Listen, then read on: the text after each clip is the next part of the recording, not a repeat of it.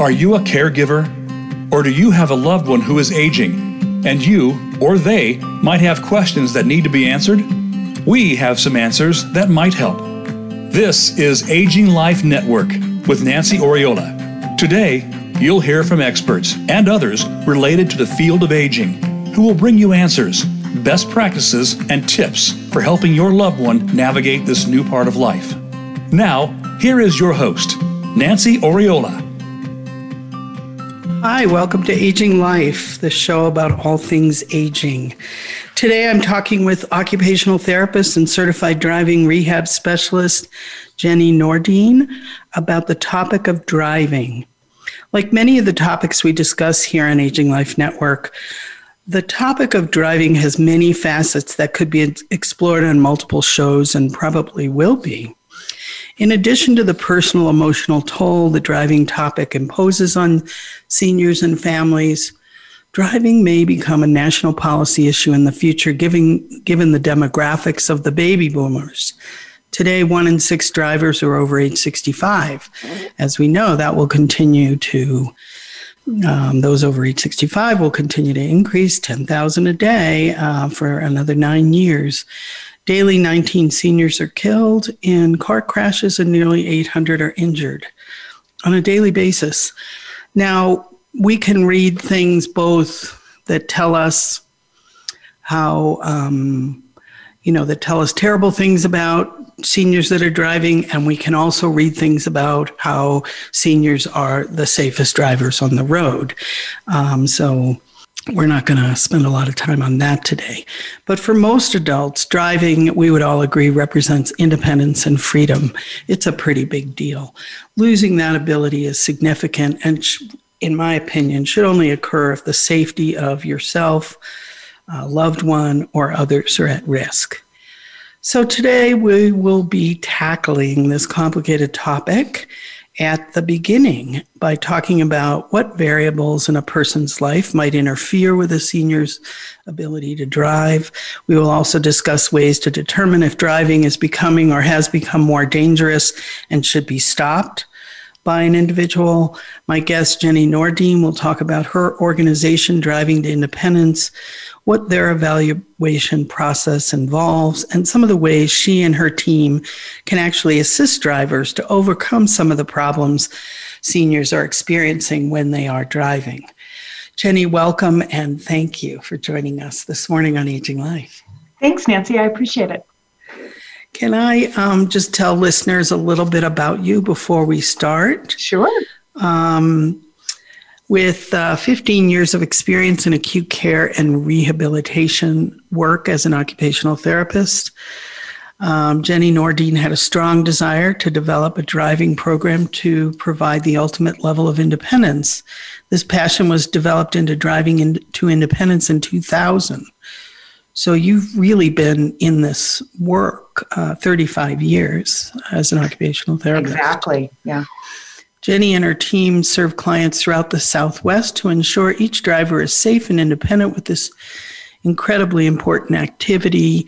She, um, in her bio, recognizes the importance driving has in each of our lives and works to ensure each driver demonstrates the skills to be a safe driver. Thank you, Jenny, for the work you do and for what you're bringing to our listeners today. You're welcome. So let's um, let's start by. I, I, would like you to help give us a brief overview of what is needed to drive safely. What are those skills that we need in order to drive safely? Yeah. So you know this. Um, it, I would tell you that there's really three parts of driving. The first uh, area that, that is sort of most obvious is the vehicle operation, you know, being able to smoothly accelerate and uh, brake the vehicle, uh, steer effectively and, and accurately, um, operate all the secondary controls, turn signals, and, you know, climate control and, and those sorts of things. Then the second area really is knowing and following all the rules of the road. Um, that uh, help us to stay within the law and interact with other traffic. And then the third area really is the um, level of defensive driving that each of us need to have as experienced drivers. So, you know, not necessarily rules of the road, but rather how we all operate out there on the road. So each of these three areas really need to function in cohesion together in order to produce a safe driver. So obviously, there are um, things that begin to interfere with those three areas. Um, in my research around this, I was taking note of medical conditions in particular mm-hmm. that begin to interfere with some of the things you just discussed. Um, do you want to talk about those medical conditions and how they impact those those sure. pieces? You know, I would I would tell you that that we've got medical conditions and we've got just general aging as well. Mm-hmm. Um, but the you know the the areas that we become concerned with as as certified driver rehab specialists are areas of cognition. Um, you know, speed of processing information, um, speed of judgment, and the ability to immediately change a decision uh, that might have have seemed to be correct at, at the time and needs to immediately change in order to make sure that someone is safe. Um, vision, of course, is the really the only area that the motor vehicle department actually tests.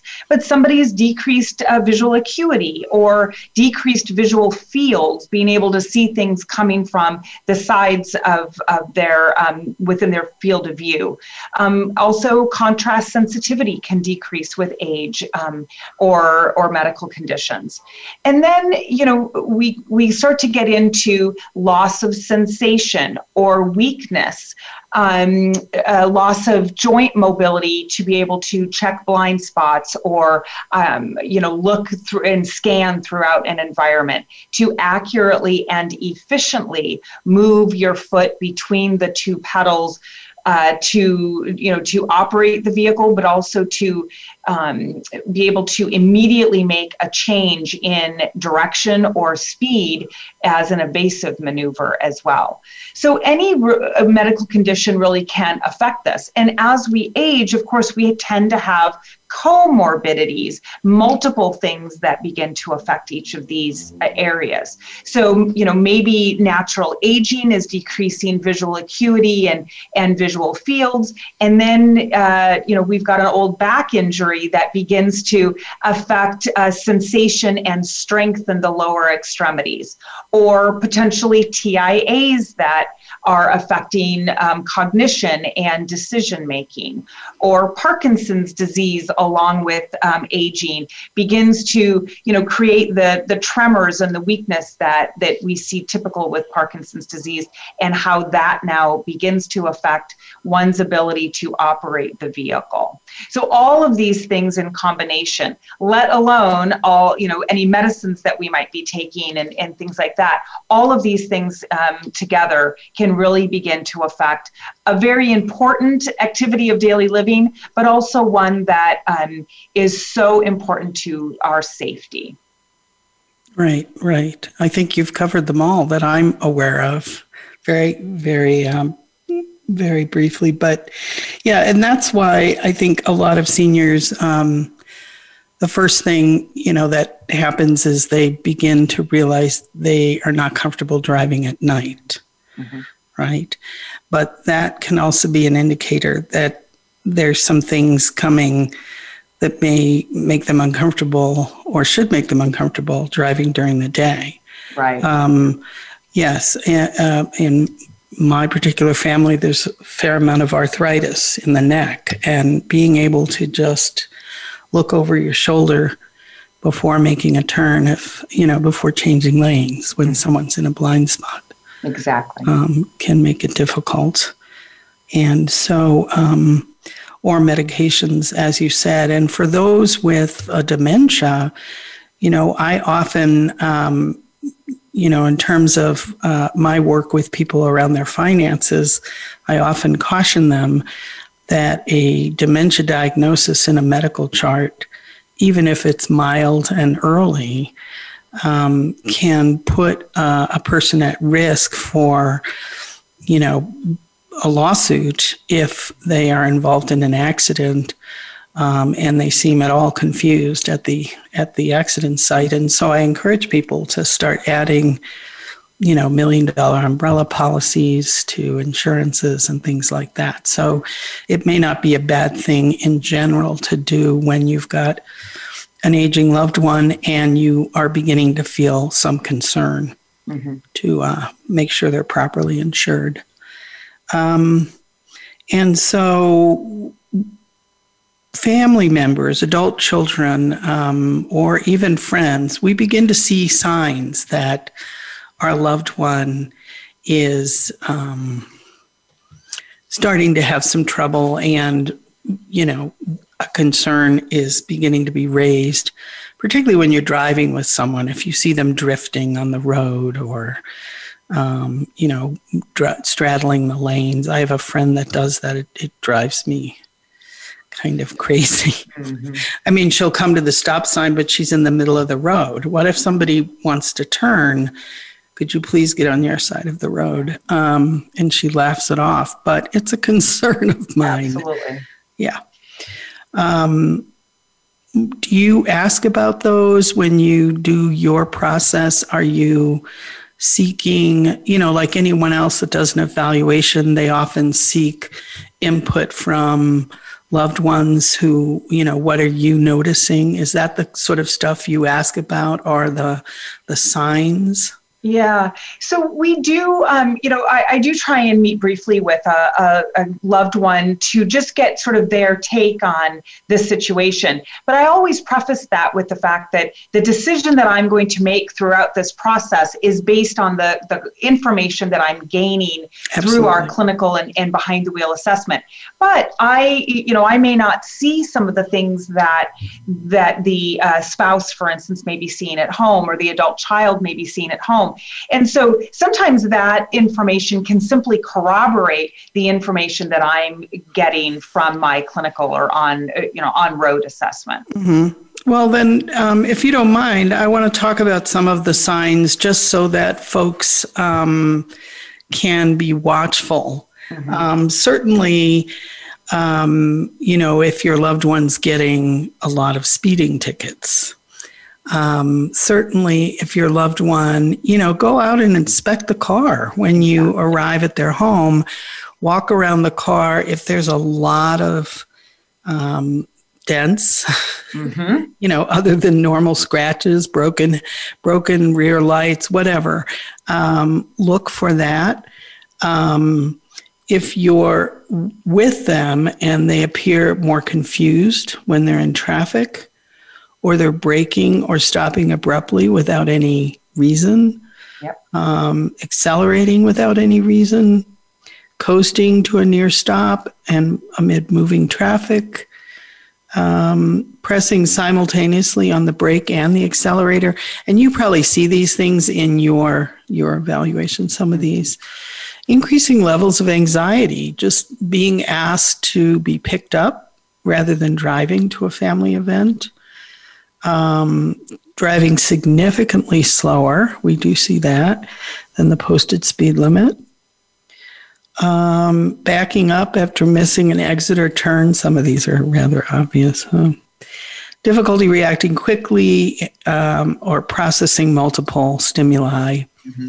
You know, we often hear um, families say that a physician has said, well, uh, you know, as long as they're only driving in familiar circumstances between home and the grocery store, home and the post office, and which is fine until you know the the orange um, cones go up because there's road work and mm-hmm. and suddenly different decisions have to be made. Um, again, you mentioned problems with back or neck flexibility, getting lost or disoriented failing to use turn signals or keeping signals on without changing lanes, straddling lanes, making sudden lane changes, ignoring stop signs. These are all pretty pretty obvious, but um, you know what happens is families see these things and they they're not sure who to tell, what to do about it. Um, um, some go to a physician, some have never met mom or dad or sister's physician uh, and they're not sure what to do. Or they talk with the physician and they get the, well, as long as she's driving to familiar places mm-hmm. kind of response. You smiled when I talked about that. Yeah, you know, this is this is a common uh, response for for physicians, and and you know, it, how could you ever assess somebody's ability to drive during a, a typical office visit? And so, I think that that you know, from my perspective, uh, driving to familiar locations only addresses the fact that they can re- remember the navigation piece of um, of their destination, which is important. But the the trick or the the complexity of driving is that that situation, that route, even if you drove the exact same route from home to the grocery store each day, the the situation um, or the circumstances changes because not not every car is in the same spot. Not everybody's uh, reactions or, or maneuvers are the same. And so you may navigate yourself to the grocery store each time, but you know, are they able to safely make a lane change or make a decision to be able to turn left or not straddle that that lane line?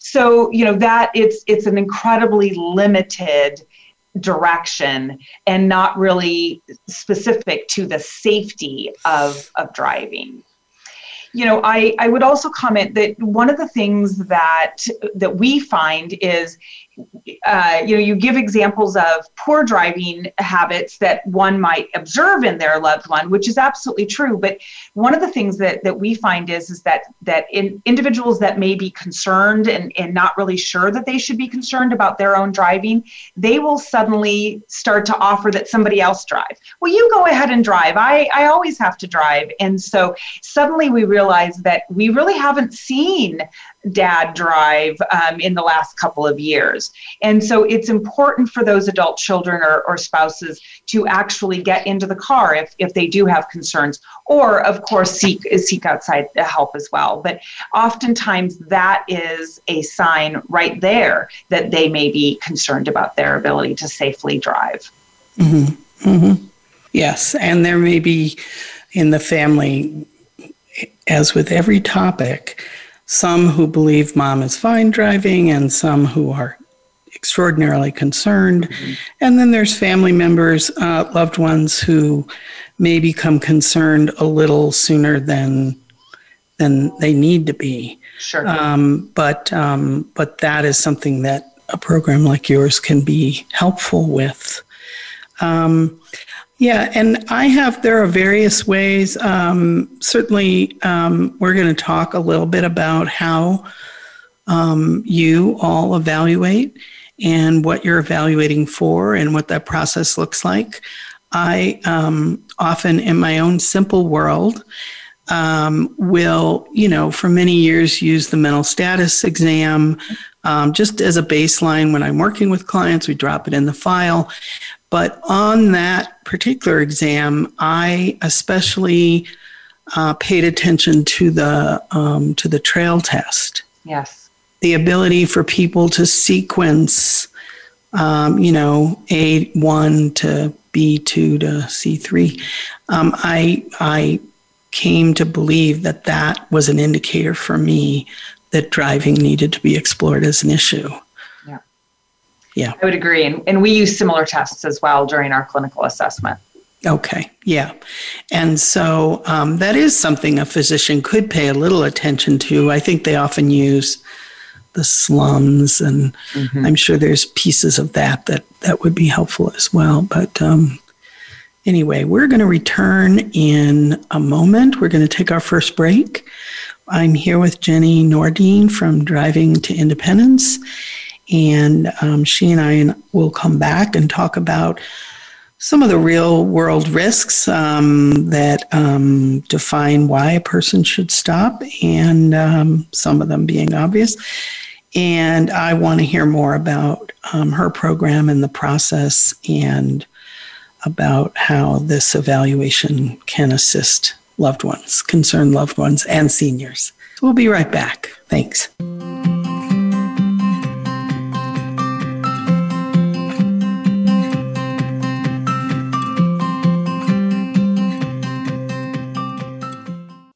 Become our friend on Facebook. Post your thoughts about our shows and network on our timeline. Visit facebook.com forward slash voice America. Are you overwhelmed and struggling with the next step? Is your family in crisis? Do you need advice or help making a difficult decision for an aging loved one? Aging Life Network was developed to connect you with senior care experts and life care professionals who will discuss your unique situation, offer practical, step by step guidance, tell you the questions to ask, and help you understand the maze of options. Their network of life care professionals available to you through HIPAA compliant video conferencing and calls, will work with you to create action plans to solve your current and real time problems. Aging Life Network's online educational center, ALN Academy, offers 24 7 access to the most up to date and accurate information for seniors and their families. Through podcast interviews with senior care experts, articles, and live webinars, Aging Life Network shares with you those things you need to know to care for your aging loved one. Check out aginglifenetwork.com today and find the answers you need. Your life, your health, your network. You're listening to Voice America Health and Wellness.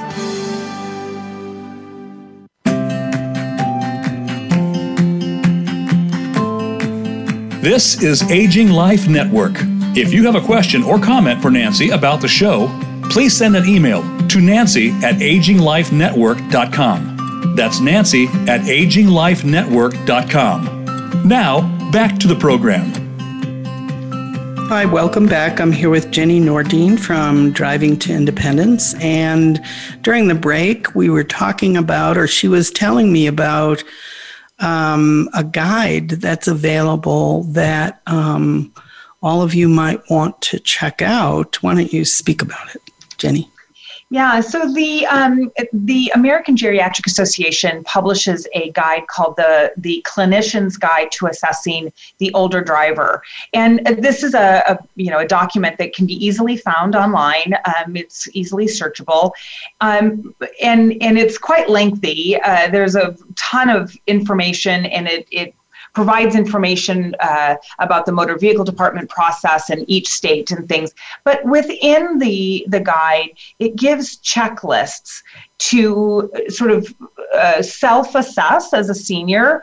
These could be signs that um, I need to be aware of my driving or potentially be assessed or um, and or what have you. And then there's also a checklist for a family member to consider about their loved one. So it it easily goes through um, a variety of, of you know items that that could be significant. So for instance, um, you know I I get easy I'm, I'm fatigued after I drive. Well, that's a sign of stress and and you know that that uh, level of fatigue. So you know maybe this is one of the things that um, we need to be addressing. Or you know one of the things on the checklist is um, my loved one uh, complains that that others honk at them. Well, typically we all drive and, and nobody honks, um, and so if somebody has honked at that individual, um, something pretty you know fairly significant has happened. So it, it gives just a little bit more insight into some of the more subtle concerns that one might um, need to be addressing. Very good. And um, yes, and so I have already made a note to pull that checklist and we will make it available on our uh, website, aginglifenetwork.com. Right. thank you for that. Um, and so I think we've already, I mean, obviously, real world risks to the person, you know, um, you know, crashes. Um, I think people are more often, um, those over age 75, I read, are more often um, likely to die or be severely injured in a crash than those, you know, between 35 and 50, let's say. And, um, and part of the reason is, you know, uh, we're more frail, we, our bones are not as strong. And so, um, you know, having a crash when you're older, it, poses a lot greater risk mm-hmm. to to um, those we care about. Also, I mentioned the financial piece. Um, we we are more at risk of um, being viewed as uh, being at fault mm-hmm. as an yeah. older driver, and that can be that can be a problem. And so, um, so it's important that we pay attention to this as one of the activities of daily living that can really cause a problem, but also um, is really important to seniors. And one of the things I like about your program, and um, you don't have to talk about it necessarily now, but I um, I like the fact that you're not only evaluating whether or not the person is safe, but as an occupational therapist, you can suggest remedies mm-hmm. to some of the problems that can assist someone to become more safe.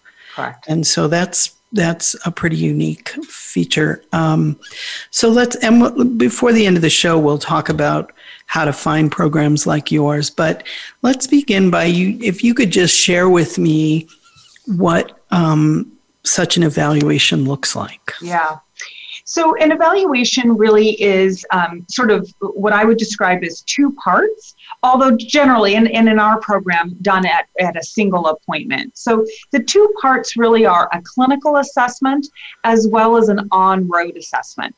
So, kind of going back to the assessment that a physician is able to uh, provide, that on road assessment is what um, it sort of stands out within any driver rehab program. So the clinical assessment um, can encompass a wide variety of things depending on these different diagnoses that um, one might uh, present with. So in general, a clinical assessment is going to include a, a cognitive assessment, um, a vision assessment, potentially visual perception as well, and then sort of getting an idea of just what someone's general driving knowledge is. For instance, in our program, we have a fairly simple um, 10 road sign quiz that one takes. So being able to identify those road signs and, and what their definition or their purpose is. So we go through each of these um, different areas, and depending on the results of, of any one assessment or task, will you know potentially lead us to another exam if, if we need to delve a little bit deeper into that so this clinical assessment's purpose in our program really is to identify potential concerns that we might need to be looking for out on the road so we're gathering information during this clinical assessment and an easy example of, of what you know one item that i might find in a clinical assessment is is potentially a, an issue with depth perception. So during our, our clinical assessment and our vision exam, maybe I identified this depth perception issue. Well, that is now going to be something that I specifically look for once we get out and, and actually drive um, the, the, the evaluation route. So we conclude the clinical assessment, we go right out into the vehicle.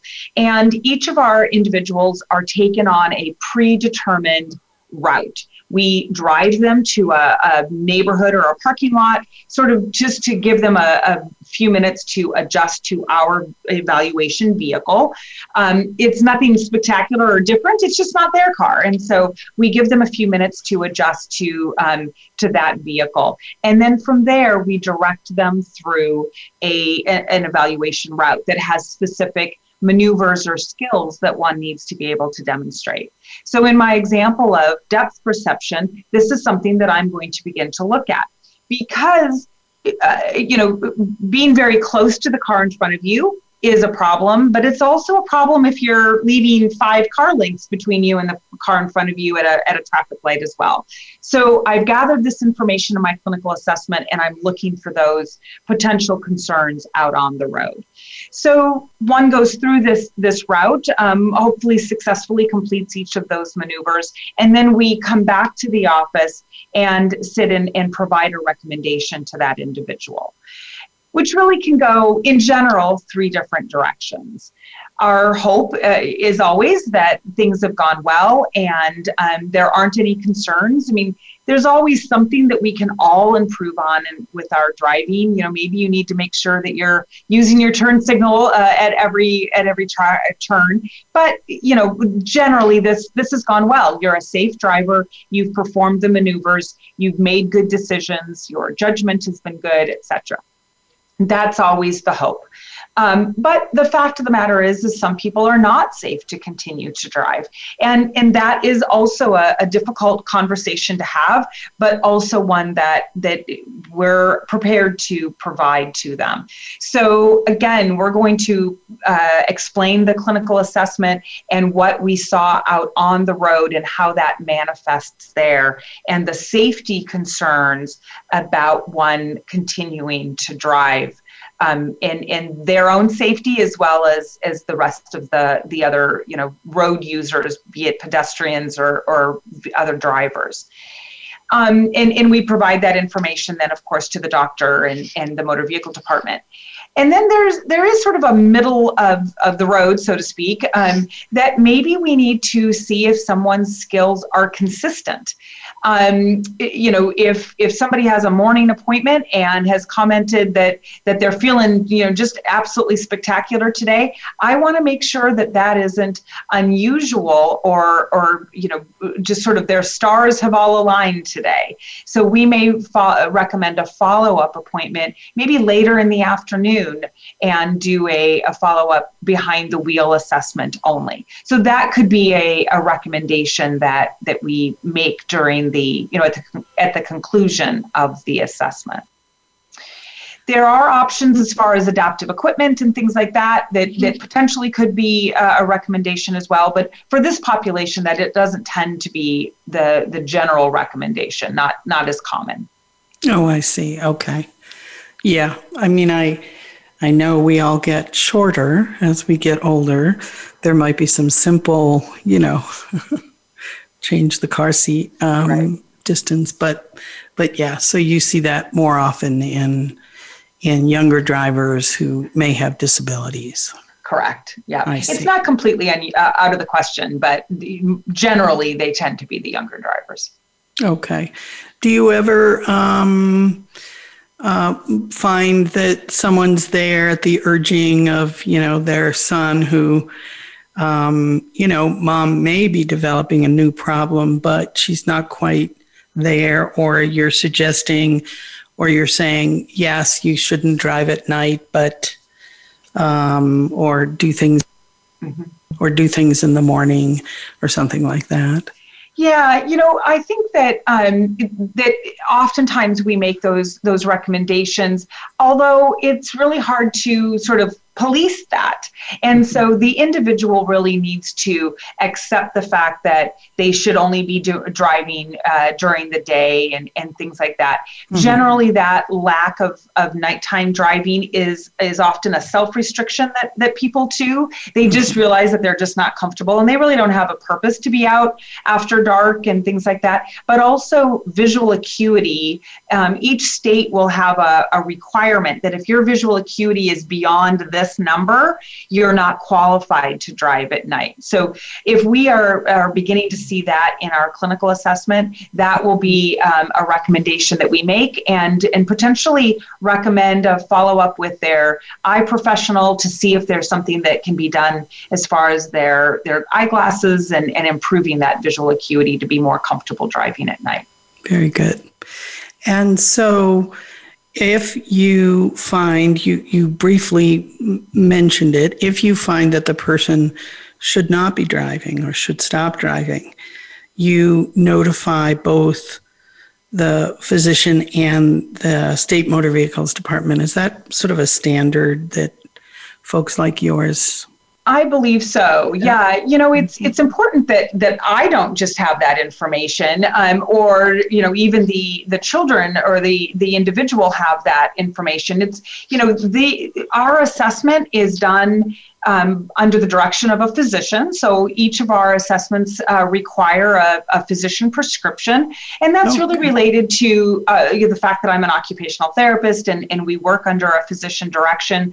Um, but if if the individual, if the physician has a concern about this individual's ability to drive, we need to be able to have communication with the, the physician to uh, provide that information.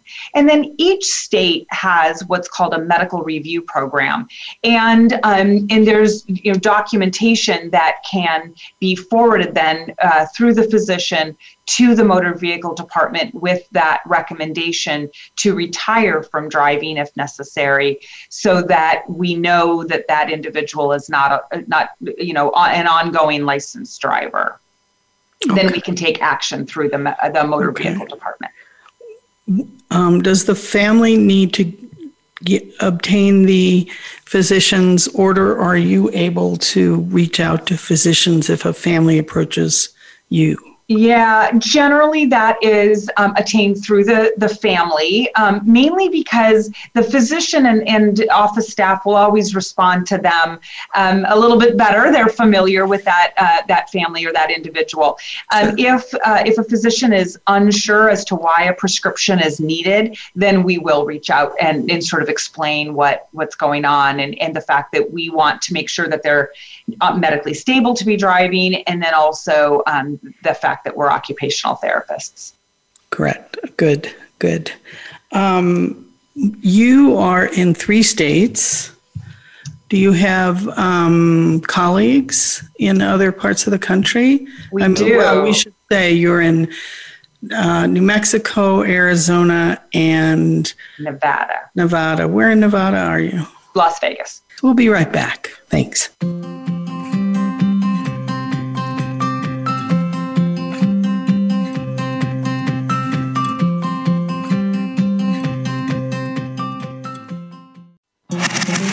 Voice America is on your favorite smart speaker. If you have Alexa or Google Home, go ahead and give us a try. Hey, Alexa, play Finding Your Frequency podcast on TuneIn. Are you overwhelmed and struggling with the next step? Is your family in crisis? Do you need advice or help making a difficult decision for an aging loved one? Aging Life Network was developed to connect you with senior care experts and life care professionals who will discuss your unique situation offer practical, step by step guidance, tell you the questions to ask, and help you understand the maze of options. Their network of life care professionals, available to you through HIPAA compliant video conferencing and calls, will work with you to create action plans to solve your current and real time problems. Aging Life Network's online educational center, ALN Academy, offers 24 7 access to the most up to date and accurate information for seniors and their families. Through podcast interviews with senior care experts, articles, and live webinars, Aging Life Network shares with you those things you need to know to care for your aging loved one. Check out aginglifenetwork.com today and find the answers you need. Opinions, options, answers. You're listening to Voice America Health and Wellness.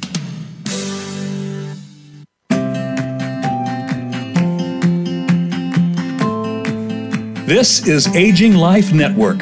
If you have a question or comment for Nancy about the show, please send an email to nancy at aginglifenetwork.com. That's nancy at aginglifenetwork.com. Now, back to the program. My apologies to our live listeners. We had a little um, we had a little internet glitch there, but hopefully it'll be fixed for our uh, podcast listeners.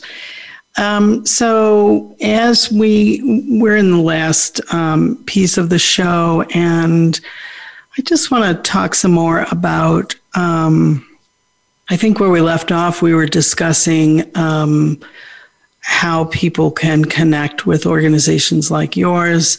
Um, what if there's a result that says a person should stop driving, what your organization does, how you interact with physicians and the state, and um, and then for our listeners in other states other than the three you offer your service in, how do they find other services like yours? So, you know, hopefully physicians um, or uh, other therapists, if, if somebody is, has been in the hospital um, and, and are getting rehab or something like that, are familiar with their uh, local driver rehab programs. But if not, there is, um, we have a national organization called the Association for driver rehabilitation specialists.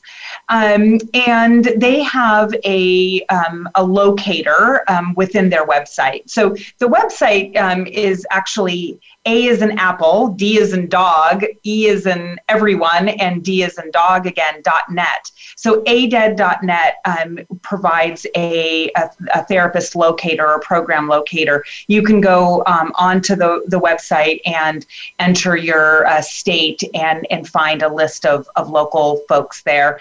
You're also welcome to call the executive office um, in uh, North Carolina, and they're able to, to help find a, a program uh, in your locality. So either way, um, we're able to, to uh, find local folks for assessments. Very, very good. I appreciate that. Um, so let's let's go over some of the the more important points uh, we were talking about today. One is um, the medical cognitive conditions that impact a senior's ability to drive. Mm-hmm. It takes specific skills to drive. Um, you know, when you often hear, well, it takes a certain amount of strength, it's hard for people to imagine that. But in fact, uh, one can, if one is older and leading a very sedentary life, mm-hmm. um, loss of conditioning can impact. Absolutely. Something simple as that exactly. Yeah. We don't think of driving as a very um, physical task, but in the end it is. So you mentioned earlier, um, you know, some arthritis and things. Even being able to just rotate the steering wheel fully um, can be affected by a rotator cuff injury um, or, you know, uh, upper extremity weakness, hand, um, you know, arthritis and, and things like that. So there, there is absolutely a physical component to driving. And then we talked about uh, some of the signs that driving is becoming a problem and we don't need to go over those. You can you can locate some of those online or go to the American Geriatric Association and find the checklist. Go to aginglifenetwork.com and find the checklist that we're going to um, put up for you. Uh, you also the third point i think is you don't have to address this problem alone mm. Um, you know, doctors can't talk to us about a patient because of HIPAA, but we can talk to the doctor.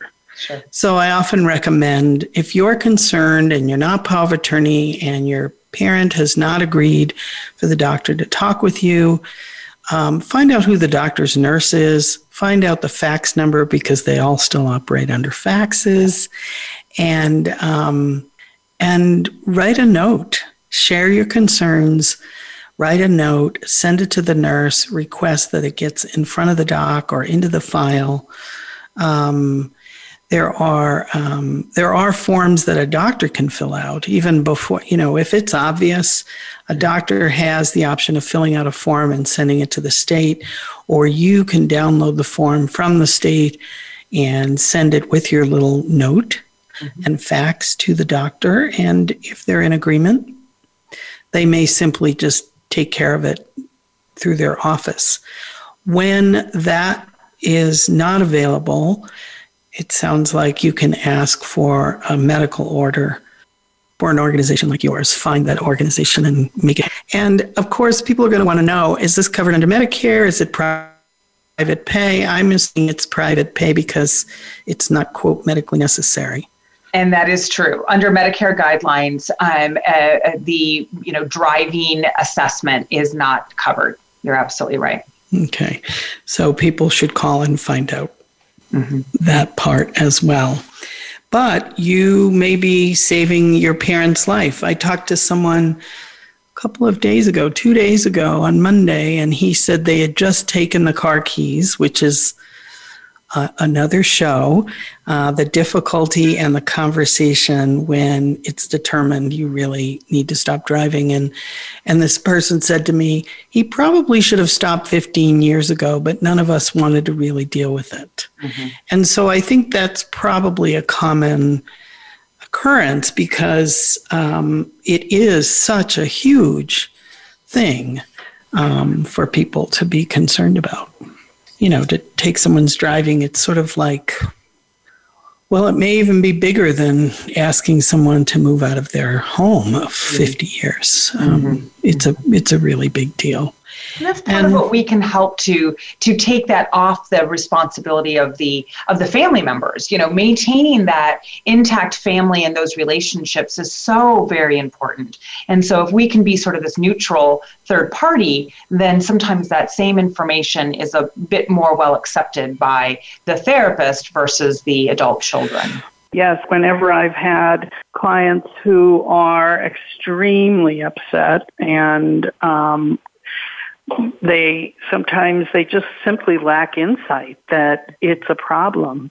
I will send them to you because it's a concrete and very real um, place for them to, you know, state that there's not a problem and then have a concrete evaluation that outlines the problem. Very helpful. Yeah, good. I'm glad. Yeah. And so I will say that I um, highly recommend folks consider a program like Driving to Independence. I want to thank Jenny for being on the show today and sharing some of her knowledge. I do also want to uh, make sure that you can learn more about Driving to Independence by visiting their website, which is simply www.drivingtoindependence.com. Um, I love that 20 years ago, 21 years ago, you um, saw the need for this kind of service and work and came into the marketplace. I appreciate that. And so thanks for being here. Um, I, you can join me and my guests live each Wednesday, typically without problems with the internet. You can also, um, so I'm live here at uh, voiceamerica.com on the Health and Wellness channel at 11 a.m. Mountain Time each Wednesday. We're also on demand after the show at voiceamerica.com. And uh, you can follow us on your favorite podcast platform, which um, which is a favorite way for some people to listen. If you find yourself faced with difficult decisions or are seeking resources, check out my website, aginglifenetwork.com, where you can schedule a time to talk with a life care management professional for answers, guidance, and support, as well as an enormous amount of information, including um, each of these episodes um, from our radio show and hopefully they will assist you in your journey uh, with your one or in your own agent journey. So before we go, um, what's up for the future, Ms. Um, Jenny Nordine? Are you um, are you looking at other states? Are all the states covered? Mm-hmm. What are you thinking?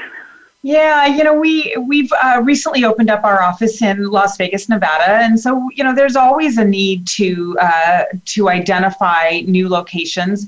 I will tell you, there, uh, you know, as certified driver rehab specialists, we're more plentiful on the East Coast. You know, part of partly because of population, um, yeah. but it, yeah, we we continue to look to expand, uh, whether it's current uh, staff in each of our offices or opening new offices. So, absolutely. Uh, um, it's something that we um, always are looking for and, and making sure that each of us are, are safe drivers out there. So who knows, we may end up in uh, Utah or, you know, the western slope of Colorado um, and things like that. So all over the Southwest. Oh, I'm sure Denver has a quite a population and they do. Um, yeah. Mm-hmm. Yes.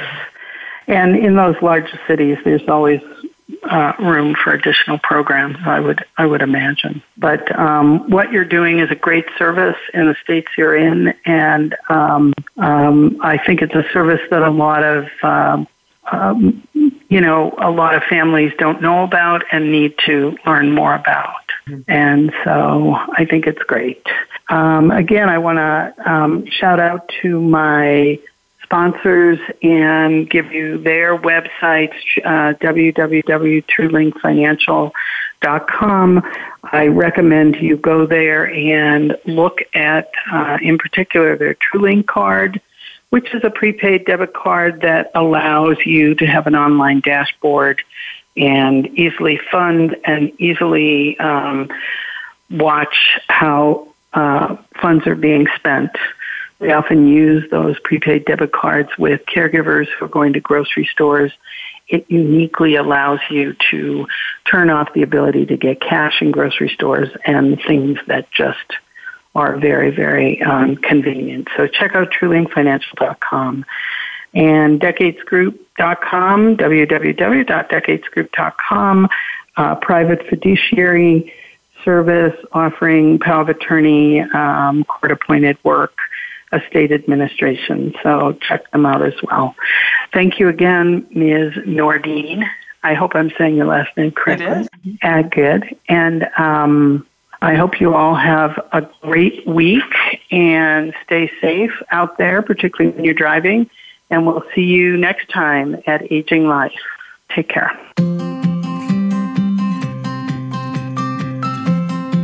Thank you for tuning in this week to Aging Life Network. Please join host Nancy Oriola for another edition of the program next Wednesday at 1 p.m. Eastern Time and 10 a.m. Pacific Time on the Voice America Health and Wellness channel. We can't wait to talk again.